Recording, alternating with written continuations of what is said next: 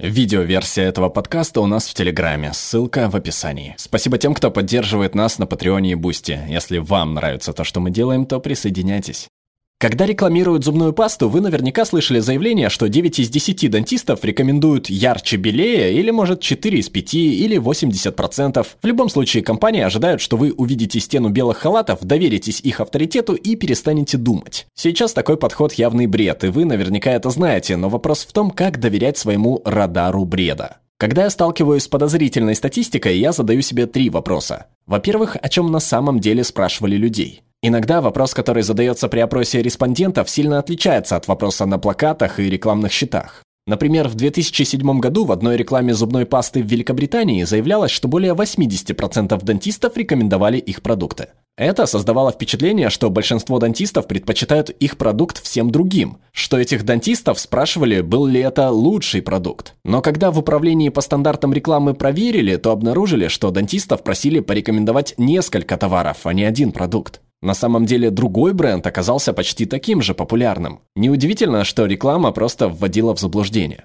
Второй вопрос, который надо задавать, чего вы не договариваете? В 1970-х годах производители жвачки без сахара утверждали, что 4 из 5 дантистов рекомендовали их продукт. Их лозунг был верен в том, что дантисты рекомендовали продукт тем, кто уже жевал жвачку, но не верен насчет пятого дантиста. Десятилетия спустя производители высмеяли это в новой рекламной кампании, где они порицали другое мнение пятого дантиста в причудливом случае вроде внезапного укуса белки. Поскольку я сосредоточена на отклонениях в данных, я решила разобраться в этом немного подробнее. Дело не в том, что пятый дантист рекомендовал сладкую резинку, а в том, что они не говорят, что большинство дантистов рекомендовали пациентам вообще не жевать резинку. Последнее, что нужно спросить, каков был контекст опроса. Есть большая разница между фразами «9 из 10 дантистов согласны» и 9 из этих 10 дантистов согласны. Размер имеет значение, как и методология. По данным Американской стоматологической ассоциации, в США насчитывается около 200 тысяч зарегистрированных дантистов. Я не собираюсь утомлять вас здесь математикой, но чтобы получить статистически значимую выборку из 200 тысяч человек, вам нужно около 400. Если вы читаете в мелком шрифте, что опросили только 50 дантистов, то знайте, что это статистически незначимо. Это просто маркетинговый ход. Так что, когда увидите такую рекламу, спросите себя, о чем спрашивали людей на самом деле, что не было сказано и каков был контекст опроса. Надеюсь, что с помощью этих трех вопросов и небольшой доли скептицизма вы сможете понять, когда данные являются достоверными, а когда не имеют отношения к делу. 9 из 10 МОН согласны.